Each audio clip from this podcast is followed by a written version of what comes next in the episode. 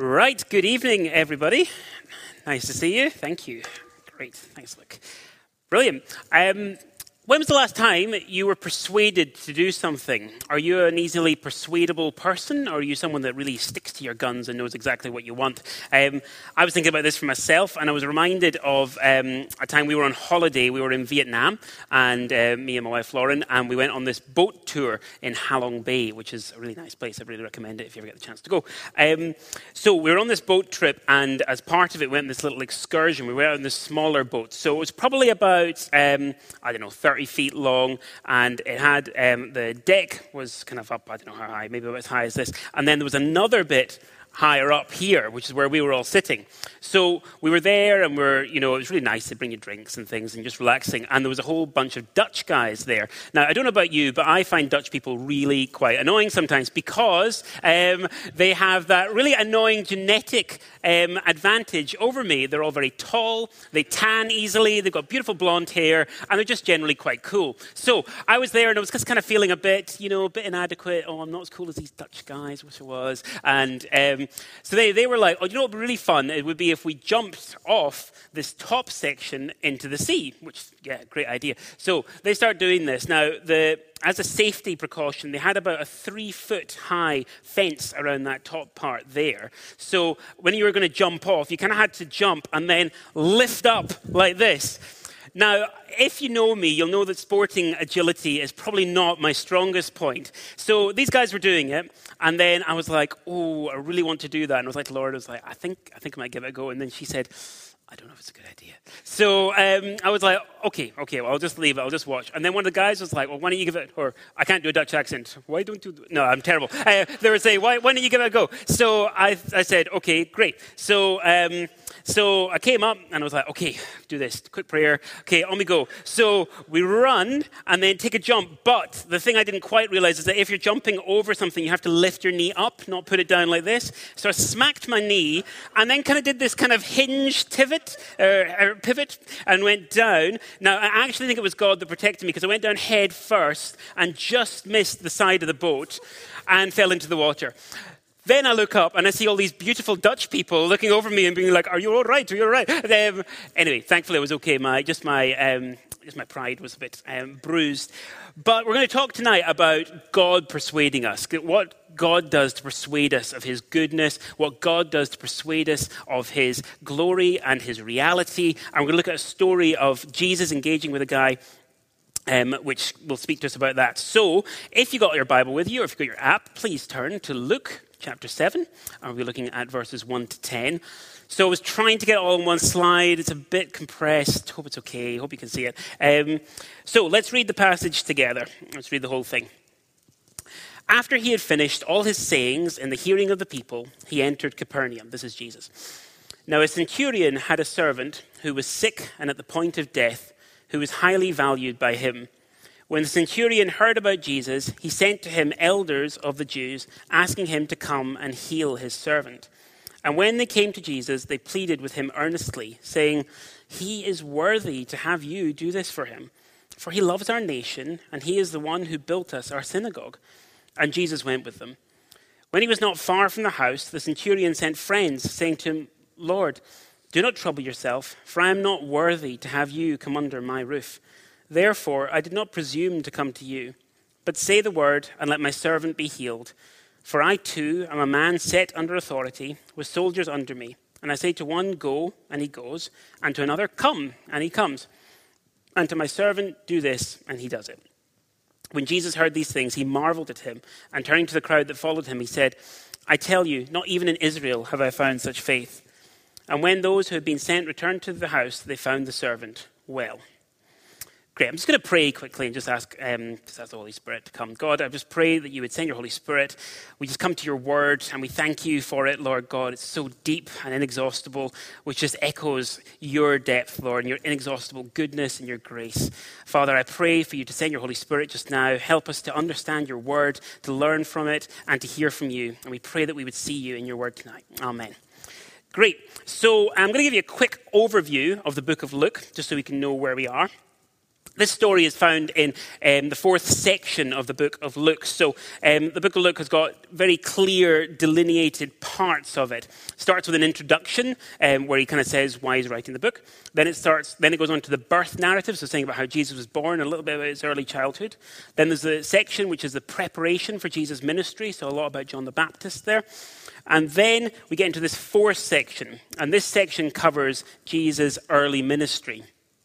So, if we could turn to the get the slide next slide up, thank you. So, um, this is a map of Israel in the time of Jesus. So, Jesus was from the north. So he lived in I don't know if you quite see it there, but in that region of Galilee.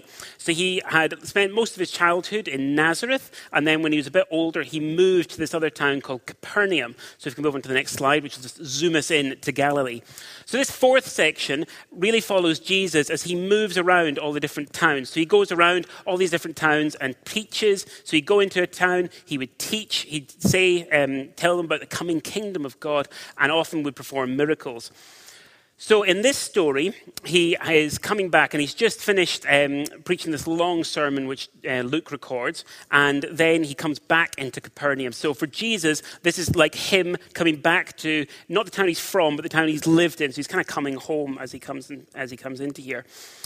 Galilee was this administrative region, so it's a bit like if you think of Scotland, you can think of the Highland region. So, and then for a comparison, you could say Jesus was from Nairn. Um, I don't know why I picked Nairn; it's just quite a cool name. And then it was almost like he moved to Inverness when he got older. So, um, and this is him going around different towns in the Highlands, and then um, he finally comes back to Inverness where he um, has spent a lot of time. So, let's look at verse one. After he had finished all his sayings in the hearing of the people, he entered Capernaum. So um, Capernaum was quite a small town, they think. They think it was roughly about 1,500 people, which for them was decent size, but for now is absolutely tiny. So it was really just a wee village. Um, and it says in other sections that Jesus had earlier performed many miracles in this, um, this town already. It says earlier that people had been absolutely astonished at Jesus' teaching. It says that um, they were astonished because whenever he spoke, his word had real power. So he would have been well known in the town already. So we go on to verse 2. Now, a centurion had a servant who was sick and at the point of death, who was highly valued by him. So we've got this centurion. He actually probably wasn't a Roman centurion. It looks like the Romans didn't perform this role in this part of the world until a bit later than this time. So he was probably a centurion who was working for Herod, who was the puppet king who um, had been installed by the Romans. So he wasn't a Jew probably wasn't a Roman either, but we don't, so we don't really know what his ethnicity was, but he wasn't, wasn't a Jew.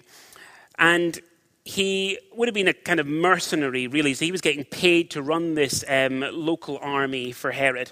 So he led 100 men, and he was obviously very well thought of in the town. He was a guy who'd, um, even though he came in as a Gentile, as someone who was very different, he managed to win the people around and seems to have been very, very well thought of. Um, it says as well he had a servant who was sick. So the word here for servant refers to a, a lifelong servant, someone who's been in his service for many years. And, um, and he obviously really cared about him or her. We don't know their, their sex. But they were obviously really very sick. So they're lying on their deathbed, and the centurion's really concerned you can imagine he's probably tried everything else. He's got the doctors round, and as usual, they're not very good. And then um, they um, are worried about what to do, so they say, Oh, I'm going to go to Jesus. I know that he's healed people before, I've seen him do it. We're going to ask him. Verse 3 When the centurion heard about Jesus, he sent to him elders of the Jews, asking him to come and heal his servant. So the centurion had obviously heard about Jesus before. But he decides to not go himself, but rather to send some Jewish elders to speak on his behalf. He was actually being very respectful by doing that. In the culture of the time, that was a real mark of respect. It shows that he really understood Jewish culture. He'd obviously taken a lot of time to study it and really, really knew it. And, on, and as well, he didn't demand it. You can kind of imagine this military ruler saying, You come here right now and heal my servant. But actually, he just puts in a polite request and the Jewish elders remarkably agree to go. It's actually quite funny that they would agree to do this. This mercenary army leader who um, works for this corrupt king asks them to help, and they say, Yeah, of course, we, we love you. We love what you've done for our town. We will definitely go and do this for you. It says that um, in the next verse, um, it says that he loved the Jewish people. Um, he knows about God. He's probably what um, Luke refers to later as a person as a God-fearer. So he has this awareness of God, but he hasn't actually come to the place where he's entered into God's community of people either. So let's look at verses 4 and 5. And when they came to Jesus, they pleaded with him earnestly, saying, He is worthy to have you do this for him. For he loves our nation, and he is the one who built our synagogue. He is worthy to have you do this for him. Notice their choice of words. This word worthy in Greek is axios, and it refers to, um, it's actually from the root word for weights. So the idea is that if you had a set of scales, that this, um, this quality is an equal weight to the thing being measured against it. So, really, what they're saying is that he has met the standard, that this guy is acceptable to them. They, so, they think that they say this because it says that he loves the Jewish people and also because he's built them a synagogue. So, he's obviously the kind of guy who's, you know, knows how to get the Jewish elders to like him. So, really, what they're saying is Jesus, if anyone deserves a miracle, it's this guy. You should really do it. To be honest, he deserves it. And the thinking is that God will bless the worthy, that those who are good should have good things come to them.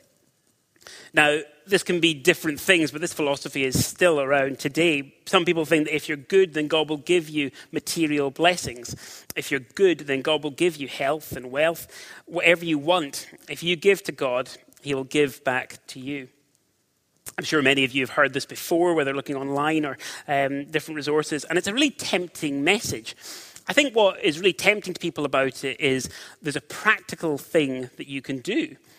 I need this thing, and therefore I'll do this other thing, and then God will have to help me. It's actually quite nice. It also keeps us in control. It says, Well, I know what's best for me, and God, this is what's best for me, and I'm going to make you do this thing for me.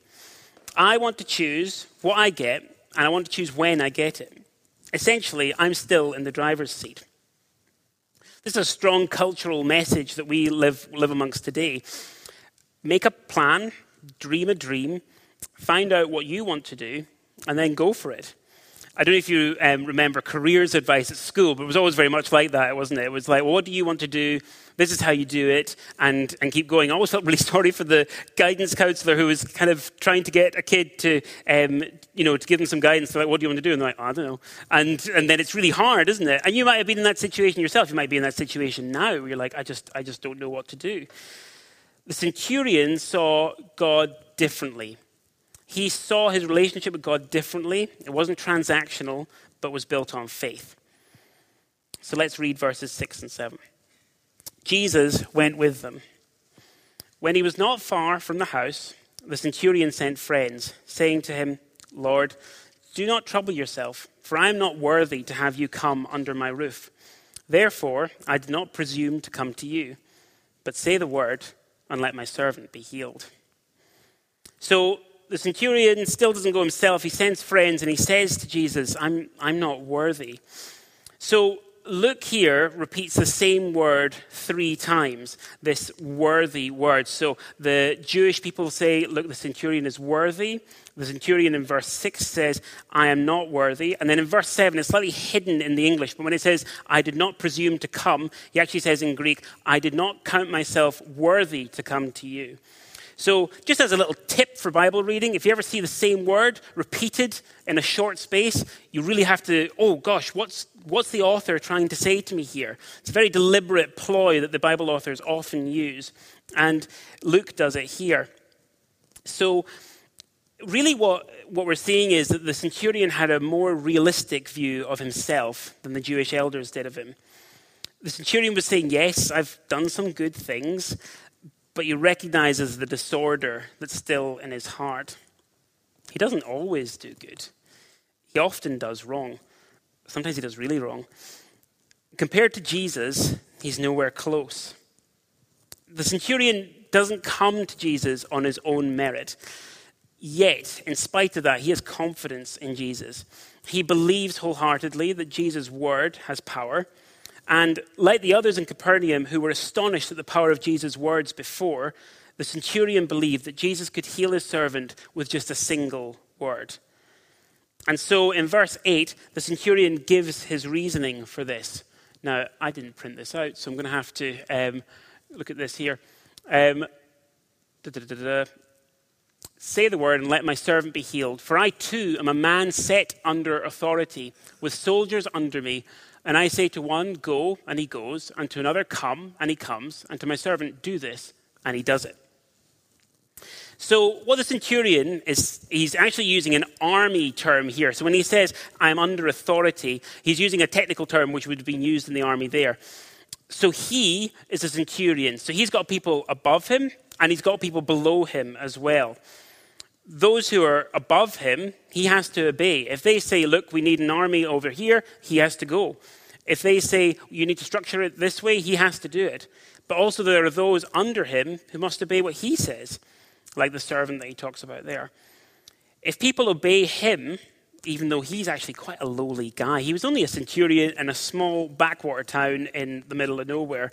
If people obey him, how much more is this true for Jesus, who has no one over him and is Lord of all? He has authority over everything, and the centurion believes this. In coming to Jesus, he realizes that actually everything is under Jesus' authority. He says, This is what I ask of you, but then he leaves it to Jesus. He submits to the superior authority. He trusts that Jesus is powerful and able to change things with a single word, he also trusts that Jesus is good and trustworthy, and he can ask things of him, but also leave things with him as well. Even the things most important to us the health of our friends, our security in work, our financial situation we can trust Jesus with this. We've got all these questions we ask, don't we? Where should I live? What should I focus on? What should I use my time on? Where should I work? We can ask Jesus to do things for us, but we can also believe that he is trustworthy, that he will guide us, and that at the right time he will give us guidance and also the ability to do things. So when Jesus sees the centurion, he's absolutely amazed. He can hardly believe what he hears. It says he marveled at him and turned to the crowd that followed him said, I tell you, not even in Israel have I found such faith. And when those who had seen had been sent returned to the house, they found the servant well. So, Jesus, when he says this, he says, Not even in Israel have I found this faith. This is a slight dig, I think, at the Jewish elders who were there. They claimed that the centurion deserved a favor, but yet this Gentile, this guy who's supposed to not know the first thing about God, um, he gets it. He gets who Jesus is, he gets his authority. To be honest, in this story, the last person someone who was from this area would have expected to have a deep, genuine faith in Jesus is a centurion. He's the last guy you would think. The army is not known as a place where great faith develops in God. It's a place where um, people have to be hard. They have to make tough decisions. They have to kill. And actually, in that, in that atmosphere, God has worked on this guy's heart. Isn't it amazing when you think about this for our city? We live in this area, and I think we can often just think, you know, I think it's only people like me who God could be at work in. And it's natural that we would do that. That's our story. That's how we know how we came to know God. But who is God working in at the moment? What people in Gorgie just now are sitting who God has planned a powerful prophetic gift for, who just need to hear the gospel? What people are in Craigmillar who are struggling financially, but actually God has given a gift of faith, who, with the gospel preached to them, could start something which would bless the whole city, the whole nation? How many future church leaders don't know the first thing about God just now? God has given us this great city to live in. There are 500,000 people here. God is at work at the moment, and we often just don't know what He's doing. Think about it for yourself in your story. Key times, if you if you're a Christian here tonight, key times when you when God was working in you. I think most people wouldn't have had a clue if they met you in a cafe. They wouldn't have known what God was doing. But God works in our deep in the deepest areas in our hearts. We need to have faith that when we go out, when we speak the gospel, and when we share Jesus, that He is already at work in people. People in your work who you think that person is so far from God might be this far away, and all they're waiting for is a word from you. Maybe all they need to hear from you is something positive about Jesus, and if God's at work in them, they'll come and ask. It's such a great encouragement to us that we can share our faith, that we can just say one word and trust that God has got plans and that He is working in people. So let's look a bit more about this faith that Jesus commends. What's Jesus meaning by it? Luke was preaching on faith this morning, and it was it was a great preach. Kind of have to say it because he's here, but it actually genuinely was a really good preach. Um, so um, I would recommend listening to it if you weren't there. But the word used here in Greek is pistis, um, and it means to be persuaded of something. It means to be convinced that something is true. Hebrews 11, verse 6 says, Without faith, it is impossible to please God, because anyone who comes to him must believe, says pistis, to be persuaded that he exists and that he rewards those who earnestly seek him. Isn't it weird that faith, the word, isn't an active word, but it's a passive word? That was really interesting to me, that it actually is a passive thing. God is the one who persuades me I'm not the one who makes myself persuaded, but rather God is the one who calls faith out of me. He is the one who reveals himself and persuades me of who he is. We can read convincing evidence about Jesus, and if you read the historical facts about his resurrection and what people had, it's, it's hard to come to any other conclusion than something remarkable happened here, and I think that Jesus raised, was risen from the dead. You can hear other people's testimonies of how God has come into their heart and changed them deeply. But in the end, it's a work of the Holy Spirit in our hearts to convince us, to persuade us that God is good and that He um, will reward us. It's not something we can drum up ourselves, it's a gift of God. Ephesians 2, verse 8. It is not by grace that you have been saved through faith. This is not from yourselves, it is the gift of God. So just think about this for a second. You can't give yourself more faith it just seems crazy, doesn't it? It's like, actually, I can't do this thing myself. Rather, we receive faith from God as we see his revelation.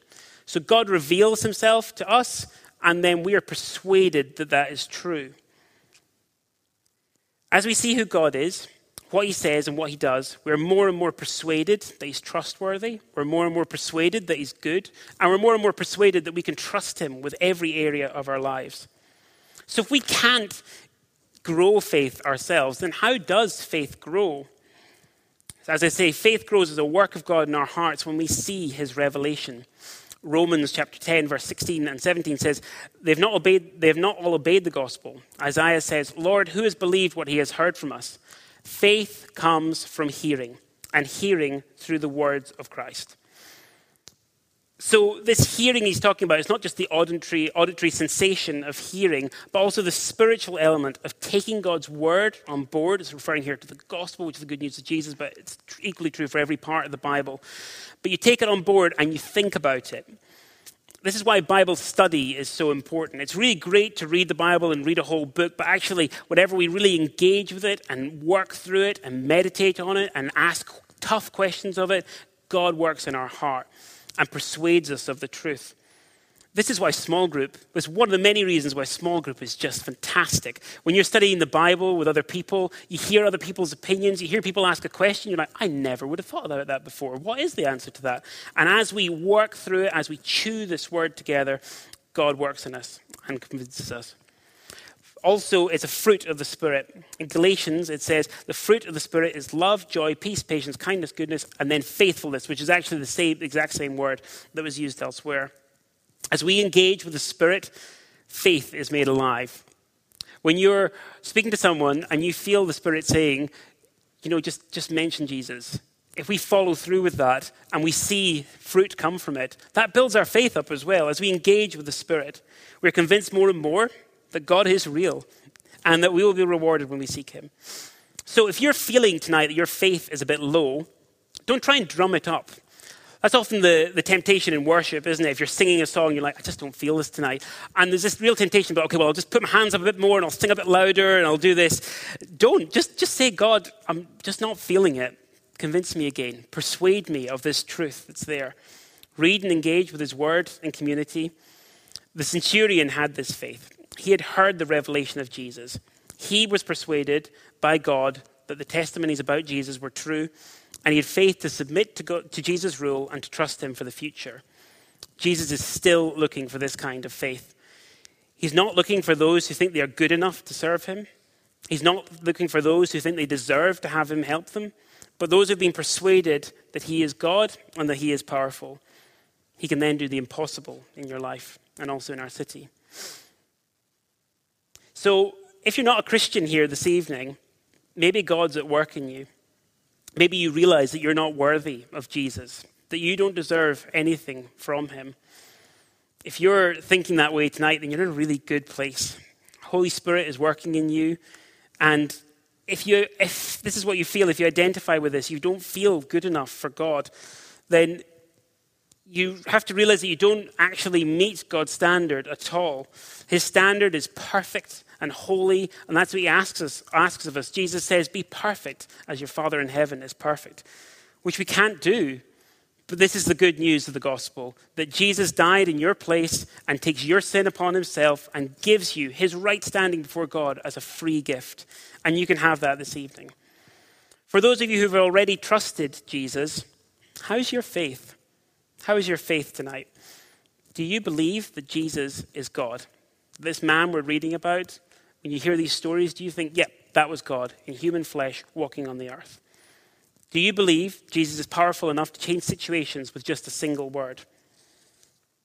What would you like him to change for you? Where do you need God's power? Maybe you want to see God's power to see family members saved. Maybe you want God's power to see Him moving in your workplace.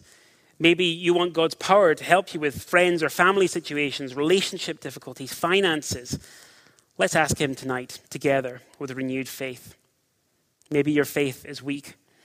It's not a case of you realizing your faith is weak and pulling it together, but rather asking God to strengthen your faith. So we're going to do that together. But also, let me just encourage you as well. This really, your faith has grown so much by um, engaging with the Bible. Just ask God to speak to you through it and give some time to reading it, and believe that God can strengthen your faith. So let's just take a moment to be before God. Um, if you're not a Christian here tonight, I just really like to invite you to ask God to persuade you. If I can just get you to just say, God, I, I don't even know if you're real, but if you are, I know you can hear me. Please persuade me of this truth. I'm up for it, God. I'm up for listening. I'm up for seeing what you say. Persuade me, Lord. And if you are a Christian already here tonight, I feel, I feel God wants to increase our faith as a church together. That God wants to help us to be persuaded that the impossible task that is before us of seeing many people in Edinburgh saved, of seeing Scotland turn around, of seeing our culture healed. it's possible because Jesus is powerful and his word is powerful. He has done this before. As we look around and we see our culture, I was speaking to a policeman recently and he just said, Our society is falling apart. And many people feel like this and they say, Well, what's the answer? There seems to be so many forces at work. The answer is Jesus. And we as a church have the wonderful and scary duty of telling people about him but He can help us do this. And I feel that tonight He's going to increase our faith in that. And as I say, it's not something we drum up ourselves, but God persuades us that He is able to do this. So if you're up for just praying with me that God will persuade us of this and move us to action, just put your hands out with me and let's just pray together. Jesus, we acknowledge that you are God. We acknowledge that you are powerful that you have turned crazily bad cultures around before. Look at the Roman Empire turned for you, Jesus, and that you can do this again in the West, in Scotland, in Edinburgh. You can do this. But, Lord, we are weak, and our faith often feels so small. Persuade us, Lord. Persuade us of your power. Persuade us of your goodness. Fill us with your spirit, Lord. Help us to be obedient and help us to see you at work. Thank you, God. Thank you, God.